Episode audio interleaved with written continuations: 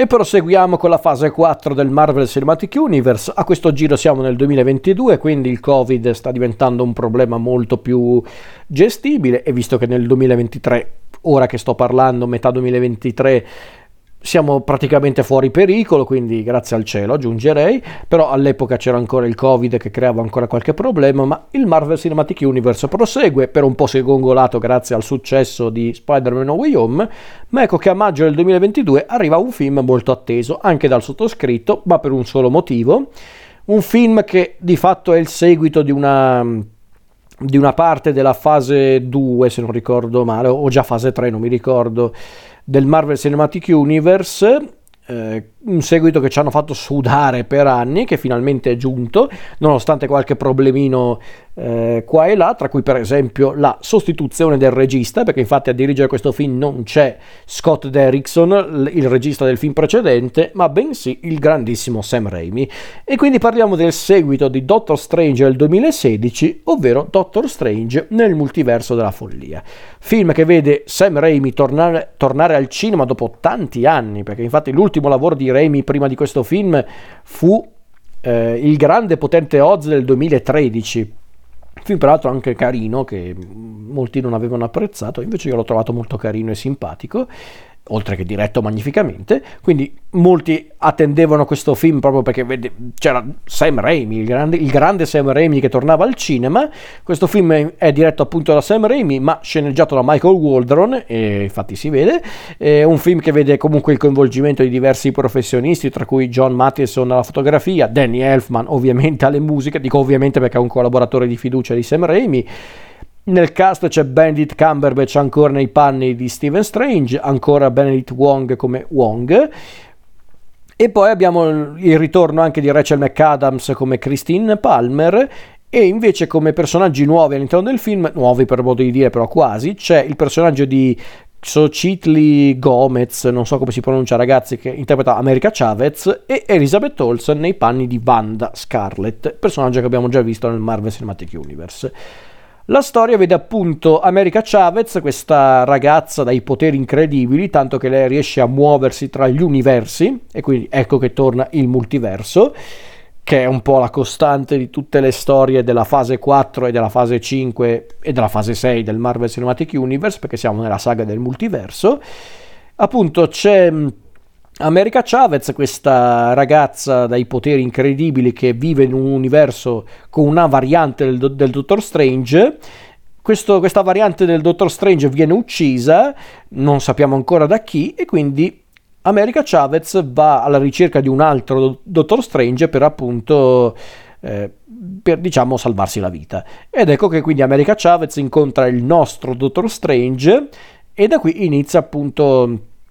la missione di Strange di America Chavez per appunto salvare il multiverso e soprattutto per contrastare la vera minaccia, ovvero Wanda Maximov Scarlet, che vuole appunto eh, recuperare mm,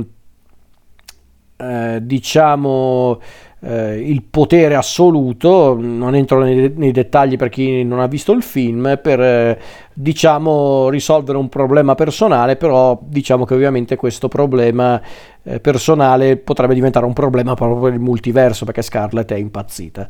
Questa di fatto è la base della storia. Allora, diciamo che per quanto riguarda l'aspetto narrativo non è che c'è molto da dire, è una storia scritta un po' maluccio, anzi, scritta davvero male, che permette però al film di sbizzarrirsi appunto con il multiverso, con delle trovate assurde, perché è un film che parla del multiverso e c'è pure la magia, quindi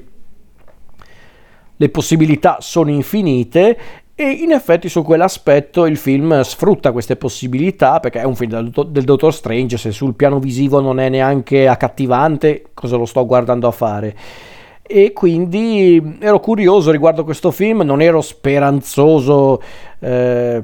non ero per davvero speranzoso, però mi sono detto, beh, dai ragazzi, almeno è diretto da Sam Raimi, almeno sarà divertente da guardare. E in effetti su quell'aspetto è divertente da guardare, perché Sam Raimi si dimostra come al solito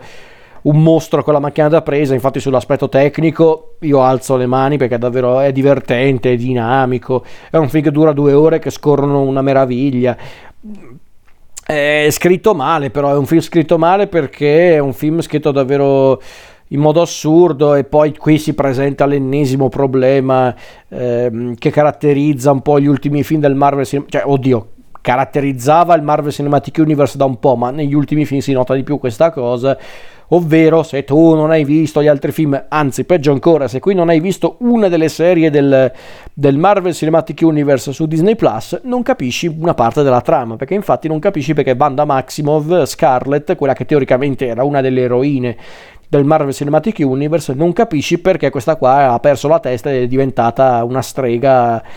ehm, folle e cattiva poi per carità l'essenza la, la, cogli comunque guardando il film, però ripeto è questa arroganza proprio tipica del Marvel Cinematic Universe che continua a darmi fastidio. Quindi sull'aspetto narrativo mm, è un film abbastanza stupido in certi punti. Mm, sembra quasi che davvero che abbiano voluto creare una trama volutamente sciocca, anche un po'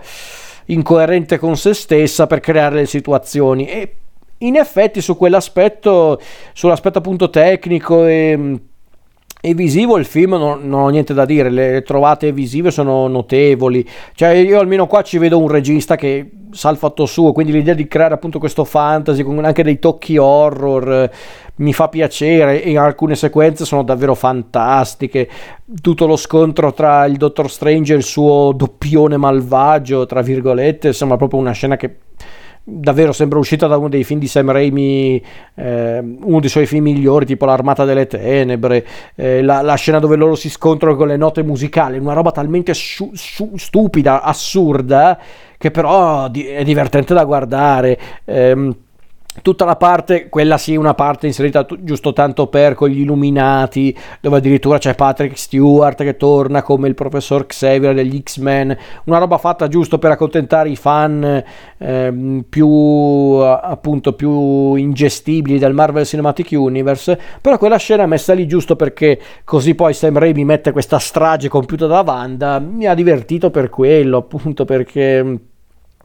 perché è una roba assurda. Una, cioè, sull'aspetto davvero tecnico e visivo è un film anche divertente, in tutta sincerità. Io l'ho guardato e mi sono divertito su quell'aspetto. Peccato però che in questi casi la trama fa un po' eh, la differenza e qui mi spiace, la, l'aspetto narrativo del film è assurdo.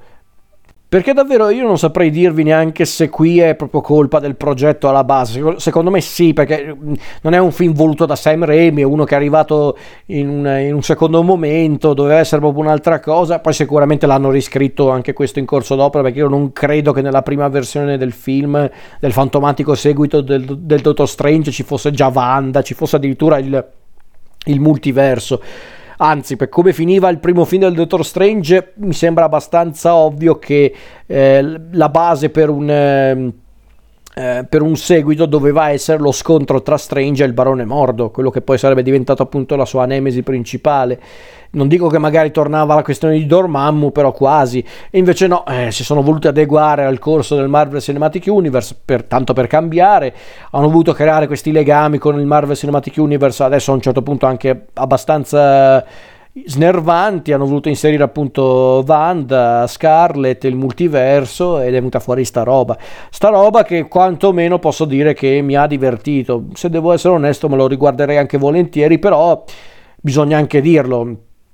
È un film che si regge sull'estetica, sull'estetica e la tecnica di Sam Raimi, perché su quell'aspetto il film è davvero fantastico. È per gli standard del Marvel Cinematic Universe sul piano tecnico è davvero un film impressionante. Se, vedere Sam Raimi tornare con le sue, eh, le sue trovate visive assurde, i suoi movimenti di macchina incredibili. Ehm, persino il montaggio, insomma, le musiche di Danny Elfman, insomma, sembra effettivamente un film di supereroi fatto da Sam Raimi. Peccato però che non è un film che ha visto Sam Raimi controllare anche la storia e la sceneggiatura, e qui si vede purtroppo mi spiace, ma la forma chiaramente non basta. Eh, se fosse soltanto un film di forma e sostanza sarebbe un capolavoro, ma i film non sono solo forma, ehm, e, eh, ho detto sostanza prima, mi chiedo scusa, forma ed estetica intendevo dire. Eh, I film non sono solo forma ed estetica, sono anche sostanza. La sostanza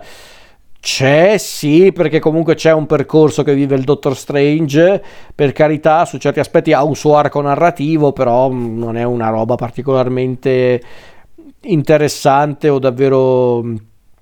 eh, davvero memorabile, anzi questo film si ricorda perché? Si ricorda per le trovate visive, le trovate eh, anche horror presenti nel film e quindi su quell'aspetto io mi sono anche divertito a guardarlo, però ripeto